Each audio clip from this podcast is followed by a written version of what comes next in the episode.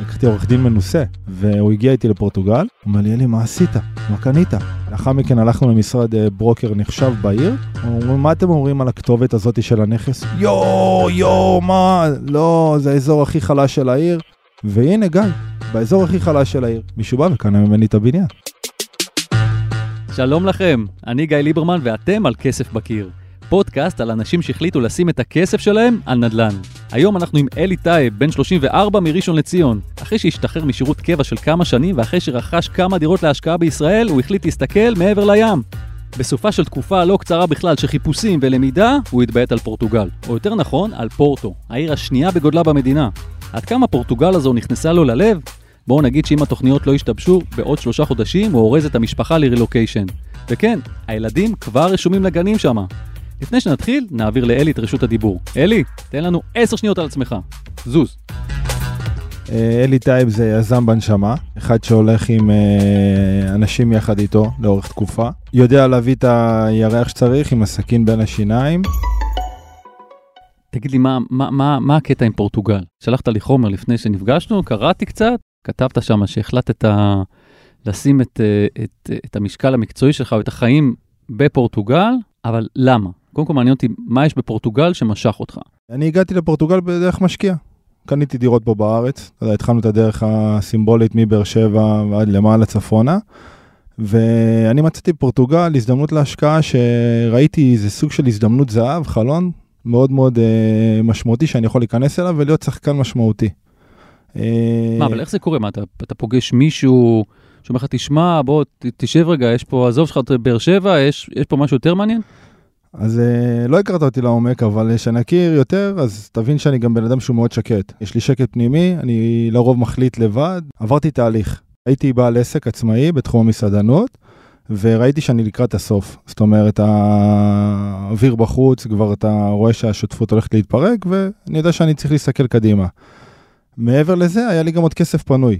ועם המדיניות אה, שהייתה פה בארץ לפני כמעט חמש שנים, ראיתי שעוד דירה להשקעה קשה יהיה לקנות, אז התחלתי להסתכל מעבר לים. הלכתי לכנס, ראיתי שבעצם היה דיונים איפה להשקיע, וראיתי שבאמת אני יכול לעשות יותר כסף בחו"ל. אז הלכתי לחבר שהשקיע בארצות הברית אז בזמנו, וראיתי שהוא הציע לי עסקה, היה לי את מה שנקרא את החסם של האמון, לא היה כי אני מכיר את הבן אדם, הוא היה קצין יחד איתי, וראיתי את העסקה, היא לא התאימה לי, במה שאני לדוגמה חיפשתי כמשקיע. יכול להתאים לאנשים אחרים ומתאים לאנשים אחרים. אז העסקה בארצות הברית לא התאימה, ואלי החליט שהוא ממשיך לחפש נכסים מעבר לים, אבל קצת יותר קרוב, באירופה. ככה עשיתי מחקר שוק, מה שנקרא גלובלי, ידעתי איפה אני רוצה להיות, ידעתי שאני רוצה להיות באירופה, ומאירופה התחלתי להתמקד במדינות, על מה שנקרא את מזרח אירופה, ספרד, פורטוגל, מדינות הפיגס, כמובן אתה מכיר, ואז הגעתי לפורטוגל, ופתאום, דרך המחשב ראיתי כמה שחקנים יש, מה המחירים, הזדמנויות, ואמרתי, תשמע, אני חייב להתמקד פה, אני חייב, אני חושב שעליתי על משהו. ניהלתי במשך שישה חודשים מחקר שוק בבית, אני עם עצמי, אה, בלי לדבר עם אף אחד. כשאתה מסתכל לחו"ל, איך אתה מחליט שזה דווקא פורטוגל? כי לפי מה שאתה מספר, זאת אומרת, לא היה מישהו שבא ואמר לך, תקשיב, רומניה לא, יוון עזוב, קניה לא הולך, רוסיה לא, פורטוגל. זאת אומרת, אתה אומר, אתה אומר בכלל, זה משהו שהגיע בכלל ממך? גם באר שבע? לא היה מישהו שאמר לי באר שבע. הלכתי לשם כי הייתה לי משפחה שגרה שם, זאת אומרת זה היה לי קרוב, חיפשתי מקום, ואני מה שנקרא פחות אוהב ללכת אחרי העדר, אני אוהב לייצר את העדר, זאת אומרת שילכו אחריי. ומצאתי את פורטוגל בעצם כי היא נתנה לי סוג של הזדמנות מאוד מאוד גדולה ללכת ולהגשים, כי ראיתי שבמחיר של דירה בראשון, אני יכול לקנות בניין בפורטוגל. זה הקסים אותי, ללכת אה, מה שנקרא צעד קדימה. למה לא יוון? גם ביוון אני יכול לקנות אה, בניין באותו מחיר, אולי אפילו בפחות. אז uh, כאן בעצם עשית את ההשוואה שהיא מאוד מאוד חשובה, היא בין יוון לפורטוגל, אז יוון אין לה מינוף בנקאי, אני כמשקיע בודד רוצה ללכת לקנות uh, בית, בניין, אני לא יכול לקבל משכנתה מהבנק, אני רוצה ללכת ליוון, אני יודע שיש לי הרבה מאוד שחקנים שנמצאים שם. יוון היא מה שנקרא נשענת על תיירות, סטודנטים ומשקיעים בינלאומיים. אני פחות אוהב את ה risk הזה, אני יותר בן אדם שאוהב יציבות. כשאלי מדבר על יציבות, הוא מדבר על קהל היעד שאליו הוא מכוון, אבל תכף נגיע לזה. אם נחזור לתקופת הלמידה שלו, אותה חצי שנה שהוא דיבר עליה, נבין באילו כלים הוא השתמש כדי ללמוד על השוק בפורטוגל. קודם כל, יש את החבר הכי טוב גוגל. אתה רושם פורטוגל, אתה מגיע לכל הכתבות שיש. אתה נעזר ב Google Translate, אתה נעזר באתר יד 2 שלהם. אה, שנקרא אידיאליסטה, למי שרוצה אחרי זה להסתכל על איפה מוצאים נכסים. לאחר מכן אתה מתחיל לייצר קשרים עם אנשים שנמצאים במדינה, אם זה ישראלים בודדים שהיו שם, אם זה מתווכים, אם זה בנקאים שיש, ואתה יודע, דיגיטלי, היום אתה יכול להתחיל לעבוד, ורק לאחר שבעצם הגעתי ל... כמה נקודות ועסקאות לבחינה שהגעתי שאני בחנתי אותם פה בארץ, הכנתי מצגת מסודרת, תוכנית עסקית, עשיתי סוואט, חולשה, חוזקה של המדינה, של העסק, והבנתי שאני בעצם, אה, מה שנקרא, יכול לקנות לעצמי כרטיס טיסה. סוואט, למי שלא מכיר, הוא מודל לתכנון וניהול אסטרטגי לבחינת היכולת של גוף מסוים לייצר יתרון תחרותי. הוא בעצם מעין תוכנית עסקית. המילה עצמה היא ראשי התיבות של Strength, Weakness, Opportunities ו-Threats, ובעברית, חוזקות, חולשות, הזדמנויות ואיומים.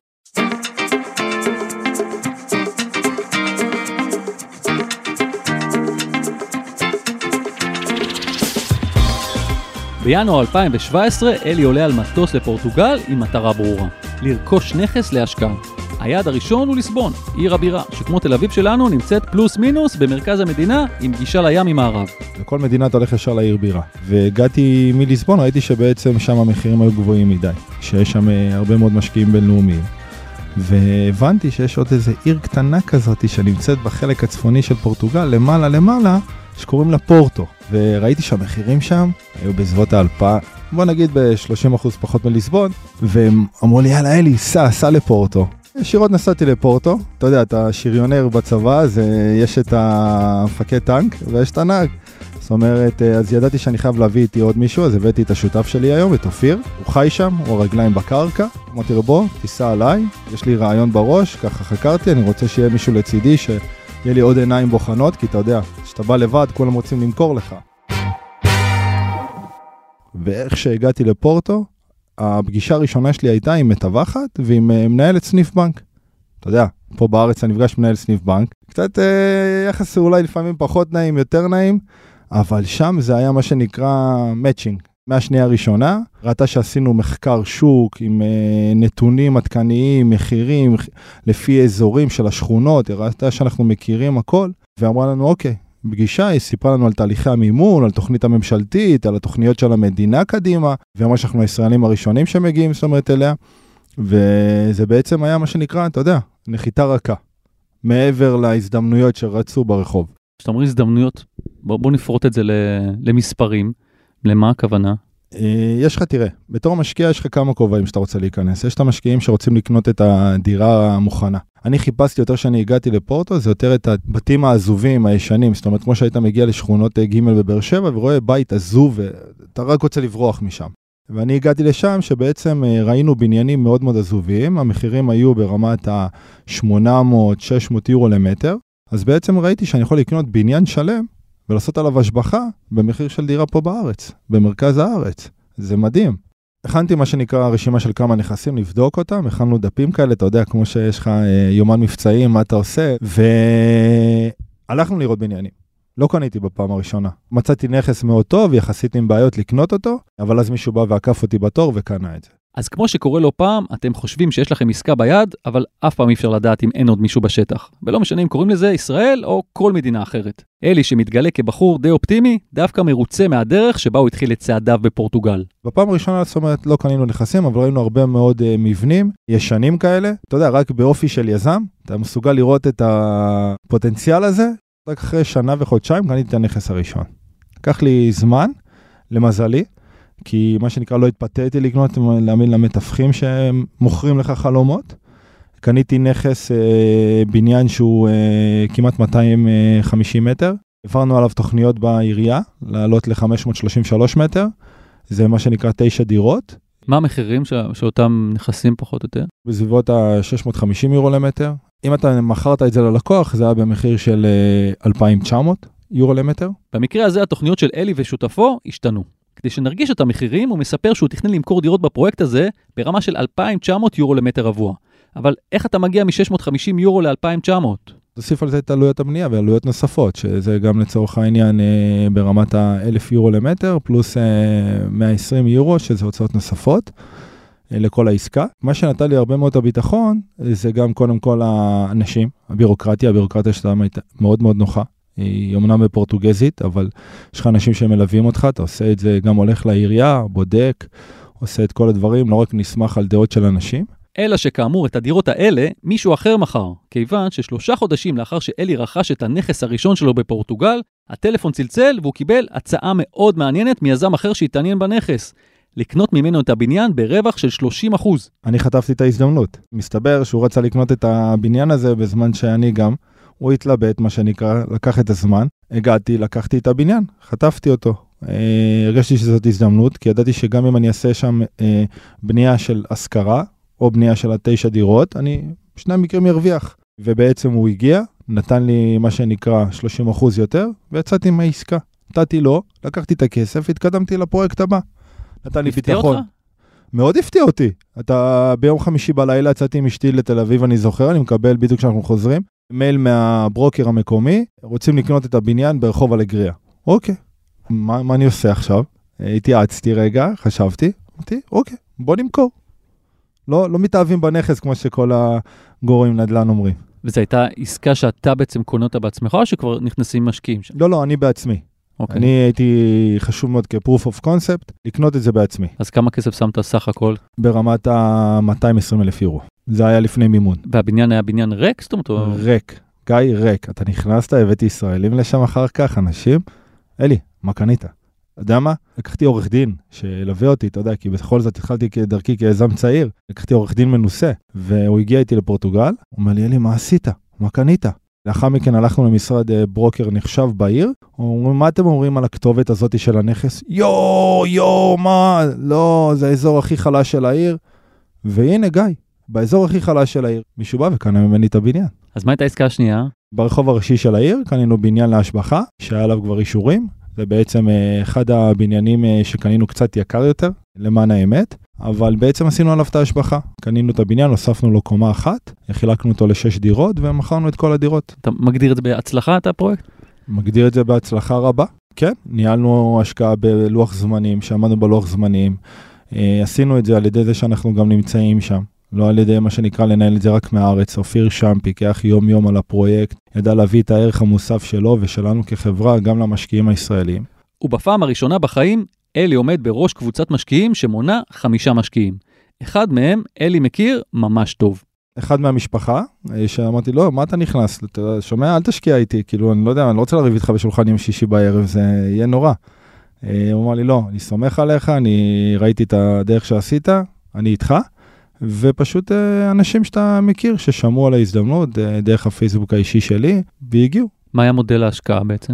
שבעצם הם אה, נכנסים לתוך קבוצה, משקיעים ביחד, סכום הון עצמי מסוים, ויש מימון מהבנק, אנחנו מובילים את ההשקעה, ומתחלקים ברווחים, לאחר מכן, בסוף, וזהו, מודל די פשוט. שאתה בעצם, אבל אתה גם משקיע בעצמך, נכון? חייב, בטח, אני הראשון ששמתי כסף. ואתה מקבל גם, חוץ מזה, שם דמי ניהול? זאת אומרת, מה, איך זה עובד כאילו מול ה... כאילו המשקיעים מולך? אז אתה מראה להם שאתה לוקח דמי ניהול, כמה שנקרא לשלם את ההוצאות של הקיימות, ובסוף, רק לאחר מכן שהם יעשו תשואה מעל אחוז תשואה מסוים, אנחנו נתחיל להתחלק ברווחים. יש כאילו דדליין, זאת אומרת, יש אה, קבועי זמן מסוימים? אנחנו נכנסים לעסקאות של שלוש שנים, 36 חודשים, את העסקה הזאת סיימנו ב-30 חודשים. זאת אומרת, כל ההשבחה והמכירה של... השבחה, של מכירה ושנת קורונה בפנים. שנת קורונה. אז בכמה הצלחתם ל- להרוויח על הפרויקט הזה? הצלחנו להביא למשקיעים שלנו 15% תשואה בשנה.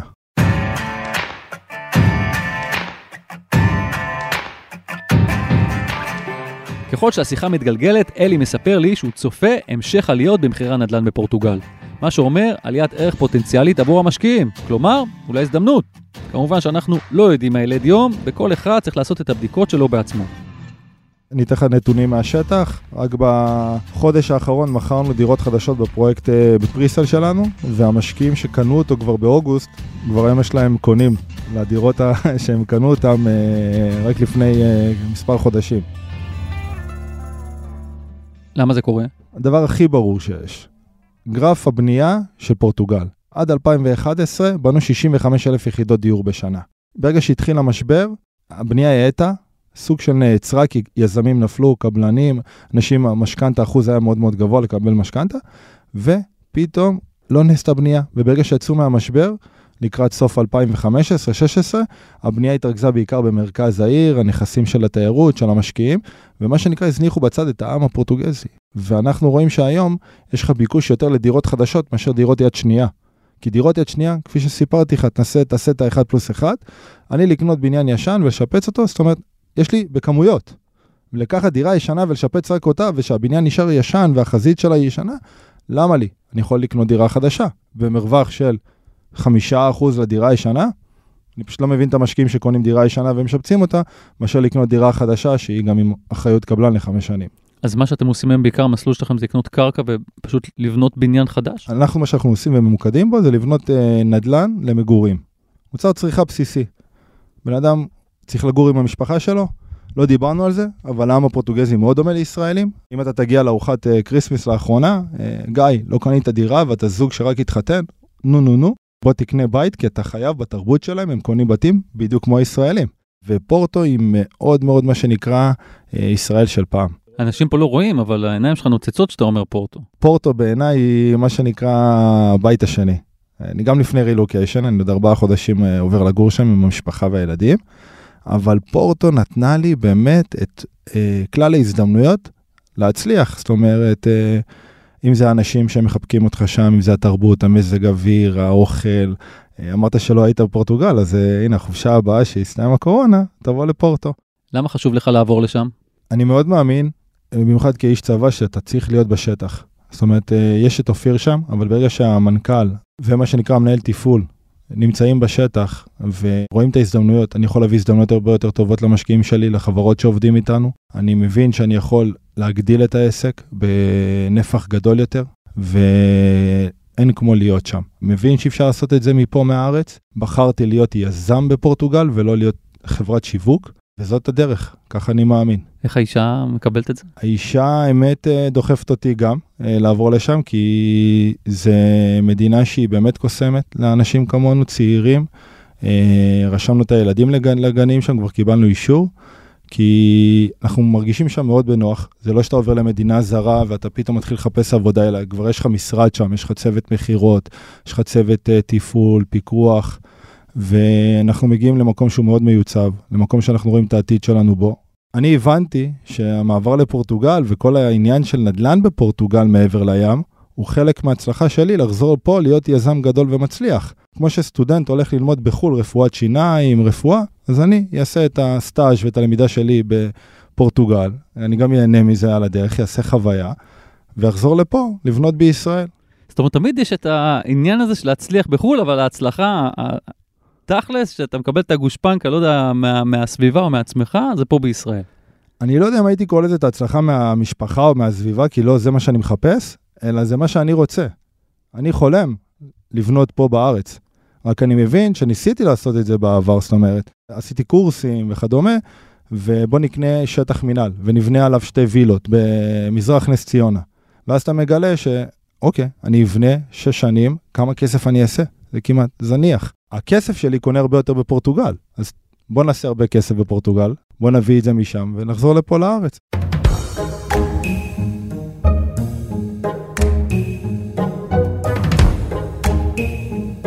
אני אשאל אותך שאלה ש, שתמיד אני, אני חייב uh, לשאול, איך אני יכול לבטוח בך? שמענו כל כך הרבה סיפורים, וזה מעבר לים, אין לי מושג איפה זה פורטו, בקושי אני יודע איפה זה פורטוגל, ולא יצאתי מהמדינה כבר הרבה זמן, מעבר לזה שאולי אתה איש מכירות מעולה, אבל למה? אני שמח שאתה איש מכירות מעולה, כי אני מגדיר את עצמי כאיש מכירות. אמרתי אולי, לא אמרתי אותו. אני מגדיר את עצמי כאיש מכירות אה, דווקא פחות טוב. תראה, אני חושב שגם אם נספר באמת למאזינים... אני אשאל אותך לאו דווקא על עצמך, אלא בכלל, לא, כאילו, על כל מי ש... אני אענה על עצמי ואני אקח את זה גם לרוחב. כן. אני פניתי אליך, כי בעצם ראיתי שיש הרבה מאוד מקרים של יזמים שנופלים לאורך הדרך, מה שנקרא, ואמרתי לך, בוא נספר את הסיפור הטוב. זאת אומרת, איך יזם מתחיל, שגדל מדירה בבאר שבע לדירה בראשון, לדירות ומעבר לים, לבניינים ול-60 דירות. אז יש הרבה סיפורים טובים, לא רק סיפורים לא טובים. מעבר לזה, יש uh, השקעות מעבר לים. חשוב מאוד להגיד, גם לדוגמה אנחנו אומרים את זה כצוות, מי שבא להשקיע איתנו, שתדע, יש סיכון שאתה משקיע איתנו, יש סיכון שיקרה משהו. בוא, אל תשקיע את הכסף של הבר מצווה של הילד. אל תשקיע את הכסף שאתה צריך לקנות איתו אוטו חדש. זה כסף שבסופו של דבר אתה יכול לעבוד איתו, יכול, אם חס וחלילה יקרה לו משהו, אני כיזם מבין את זה. אתה חובת ההוכחה היא עליי, כדי להביא לאנשים שלי, לשותפים שלי, את הכי טוב שאפשר. אז אני מאמין שברגע שאתה עושה את זה, אני שם כסף מעצמי. את הכסף שלי אני משקיע בפרויקט. אבל אתה לא יכול לשים כסף בכל פרויקט. עכשיו אתה עומד היום על, אה, על שישה פרויקטים, עכשיו אתה עוד ארבעה חודשים אתה עובר לפורטו, יפתחו לך העיניים, אתה תראה עוד איזה שתיים, שלוש, ארבע אפשרויות, אני יודע מה יקרה. אתה תגיע, תשים את הילדים בגן וזהו, אתה מסתובב כל היום עם הרכב שם בפורטו, אתה תראה בניינים, אה, יפתחו לך העיניים ככה, יהיו נצצות כמו שאני רואה אותם פה, שאתה מדבר על, ה, על המקום. ואתה לא תוכל לשים כסף משלך בכל, אה, בכל פרויקט כזה. יפה. אז הגענו למצב שאנחנו מבינים שגם אנחנו רוצים לגדול, אז מה עושים? אז uh, היום לדוגמה אנחנו בתהליך של uh, השקעה בחברה, uh, ודבר שני שחברות מתחילות להשקיע איתנו, לא רק משקיעים פרטיים. זאת אומרת, אבל לי, גם כאלי, מאוד חשוב, אני גם מבין את זה, שאני אהיה חייב להשקיע בכל נכס. זאת אומרת, גם עם ההון שצברתי מהפרויקטים הקודמים, אני משקיע אותם בנכסים הבאים. כי נדל"ן זה תמיד כסף שאתה עושה, ושגם כמשקיע, אתה לא לוקח אותו וקונה אותו חדש, אתה תמיד משקיע בעוד נכס ובעוד נכס כדי לצבור לעצמך איזה סוג של פורטפוליו. אתה אף פעם לא שבע באמת. נדל"ן זה תיאבון שלא נגמר, זה תשוקה.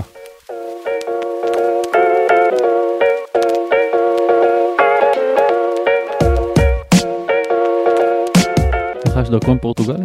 אה, יש לי, אני בשלב מספר 7 האחרון, צריך לקבל אותו בקיץ. מה הוא נותן לך? שום דבר. עשיתי את זה מה שנקרא, כי זה nice to have, אבל uh, מעבר לזה, לא נותן לך הטבות במס, לא הבדל במימון הבנקאי, שנקרא עוד נוחות למשתמש. אז הייתי בהצלחה, אני שמח ש... שנפגשנו סוף סוף. תודה רבה, אני שמח שהערכת אותי. עד כאן אלי. עכשיו נאמר שלום לאריק מירובסקי, פרשן הנדל"ן הבכיר של גלובס, ונשאל אותו מה דעתו על הדרך שאלי עשה. אהלן אריק, או כמו שאומרים בפורטוגזית, הולה. היי גיא. נו, אתה רץ להוציא דרכון פורטוגלי? ראיתי שאפילו אביב גפן מוציא דרכון. נו, שיהיה לו לבריאות. טוב, תחשוב על זה. בוא נדבר רגע על אלי, השקיע בישראל ופנה לחו"ל, ואפילו מתכוון לעבור לשם. מה חשבת על מה ששמעת? אם לעבור לשם או לא, או uh, זה, אני לא יכול כמובן לתת לו הצעה בנושא הזה. אנחנו רואים לא מעט משקיעים באמת שהולכים בדרך של אלי. זאת אומרת, מתחילים להשקיע בישראל, רואים שהמחיר כאן יקר, שהתשואה שם, התשואה אצלנו uh, נמוכה, ואז מנסים לחפש מקומות עם תשואות ומחירים יותר, אה, תשואות יותר גבוהות ומחירים יותר אה, זולים. אז אה, פורטוגל הוא אחד היעדים. אנחנו מכירים את, כמו שאלי אמר, מדינות הפיגס, שזה גם יוון, איטליה, אירלנד. זה בין היתר בגלל שמדובר במקומות שעברו את המשבר הפיננסי הגדול לפני 12 שנה. תראה, הסיפור שלו, כשאתה אומר את זה, הסיפור שלו קצת מזכיר לי, או הרבה מזכיר לי את הסיפור של אה, פז אסרף מהפרק הקודם, שגם עשה דרך דומה, התחיל להשקיע פה בישראל, ואז מצא את דרום קרוליינה, אלי מצא את פורטו. אה, היית שם, תגיד. לא, לא, בעוונותיי. טוב, אולי עוד יצא לנו. אבל בואו בוא נדבר רגע על, על ההשקעה שם, אותך אה, מאוד עניין, הרכישה הראשונה שלו. שהוא מתאר שם איך הוא הולך, מוצא איזשהו נכס, מביא לשם כמה אנשים, אומרים לו, מה, מה עשית, איך עשית את זה, ובסופו של דבר, אחרי שלושה חודשים, קונים ממנו את הנכס הזה ב-30% יותר, מה שאומר שאולי הוא זיהה משהו שאחרים לא זיהו. איך אנחנו יכולים לדעת איך לזהות נכון כשאנחנו מגיעים למקום שאנחנו כמעט לא מכירים? טוב, התשובה בתוך השאלה למעשה, אין לנו כמעט אפשרות. זה המון מזל, ובכלל, אגב, עם כל האסטרטגיות והטקטיקות וזה, המזל הוא המרכיב העיקרי בכל השקעה. מה אפשר לעשות? אה, כנראה שבחיים שלנו צריך הרבה מאוד מזל כדי אה, לשרוד. מדוע משקיע מתחיל, מצליח לרכוש דירה ותוך זמן קצר לגרוף עליה רווח מאוד גדול, במקרה הזה לא דירה אלא בניין, לגרוף רווח מאוד גדול, בעוד שמשקיעים ותיקים, בני המקום, פספסו את זה, אני לא רואה איזה תשובה מלומדת בנושא הזה, למעט מזל. אוקיי, מזל.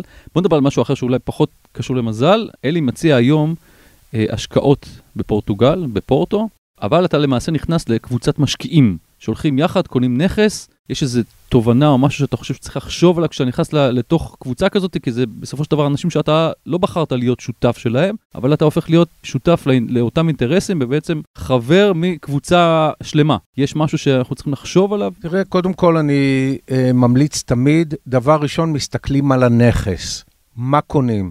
דבר שני, מה רוצים לעשות איתו? האם אנחנו קונים כקבוצת משקיעים את הבניין כפי שהוא, לא משנים בו כלום, ומשכירים אותו או עושים איתו משהו אחר, שזה השקעה מאוד פשוטה, קל לראות אותה, גם קל לשרטט לה אופק, או שאנחנו הולכים לדבר גדול יותר. זאת אומרת, קונים נניח חורבה, שניתן להקים עליה משהו הרבה יותר גדול, לפתח, להשביח אותה, וזה כבר עניין של שנים, זה כבר עניין עם אופק הרבה יותר רחוק. זה כבר עניין שאתה צריך להיתקל עמוק עם הביורוקרטיה המקומית, המוסדות התכנון והבנייה, עם אנשי כלכלה, לאן אתה יכול, זה כבר הרבה יותר מורכב. פה אני יכול להגיד, זה לא שאני לא ממליץ ללכת על האופציה הזאת, אבל אנחנו מכירים לא מעט אנשים שהלכו עם הגישה הזאת של השבחה ודי נפלו. משום שהם לא הכירו את מוסדות התכנון והבנייה והבירוקרטיה המקומיים. אגב, כל הזמן מתלוננים אצלנו על הבירוקרטיה המקומית אצלנו, לא לדאוג, במיוחד באירופה יש בירוקרטיה לא פשוטה בכלל, ואתה צריך להבין אותה. וכשאתה מדבר על מדינות שהן לא מפותחות, אז יש גם דברים מתחת לשולחן, או כל מיני פרקטיקות שאנחנו לא מכירים, וחוקים והתנהלויות ונורמות שאנחנו לא מכירים פה בישראל. ולכן הנוהל הזה הוא הרבה יותר מורכב כשאתה יוצא לחוץ לארץ. בקבוצה כזאת אולי כדאי לשים לב לסעיפים שמדברים על איך אתה יוצא מהקבוצה, או איך אתה יכול למכור את החלק שלך, אם אתה פשוט מגיע למסקנה שלא מתאים לך להישאר בקבוצה הזאת. לדעת לפחות מה כללי המשחק, איך מוכרים למי, מה האפשרויות, אני בטוח ש, אה, שקיימים דברים כאלה ויש דוגמאות לזה. אולי מילה אחרונה על משהו שמאוד עניין אותי, גם שאלתי את אלי בסוף, הוא מדבר על זה שמתישהו הוא חושב לחזור לישראל וגם לבנות פה. ומה שהעלה לי את השאלה, האם בסופו של דבר ההצלחה לא נמדדת פה בישראל, הנה עשינו את זה בחו"ל, אבל אנחנו רוצים גם להראות לכולם שאנחנו מצליחים פה בישראל. נראה לך שזה משהו שאפשר ללמוד ממנו, או שזה משהו מהתחום הפסיכולוגי הפרטי, במקרה הזה של אלי? אני חושב שאם אלי יצבור ניסיון, ובסופו של דבר להיות יזם נדל"ן, וזה התחום שאליו הוא נכנס, אמנם מוביל משקיעים, אה, קבוצות משקיעים, אמנם הוא משקיע אז, אבל בסופו של דבר אתה רואה לאט לאט את התחום הזה הופך מהשקעה ליזמות של ממש, זה בדרך כלל ההתפתחות, ובשלב מאוחר יותר, יכול מאוד להיות שהוא אה, יכול להשתלב פה ביזמות הנדל"ן המקומית שלנו, ונאחל לו בהצלחה. תודה אריק, או כמו שאומרים בפורטוגזית, או בריגדה.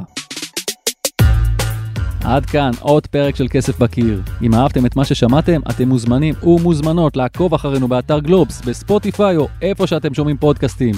ונשמח שתדרגו אותנו גבוה ב Apple Podcast ותשלחו את הפרק לחבר שמתעניין בהשקעות נדל"ן ועדיין לא שמע על כסף בקיר. אם אתם בעצמכם משקיעים בנדל"ן ורוצים לספר לנו על ההשקעה שלכם, שילחו מייל לכתובת כסף.בקיר at globes.co.il, אותיות באנגלית כמובן. את הפרק ערך והפיק רון טוביה, יאללה, אני זז לפורטו, לשוט בנהר וליהנות מכוס יין פורטוגלי משובח. או שלא. אני גיא ליברמן. ביי.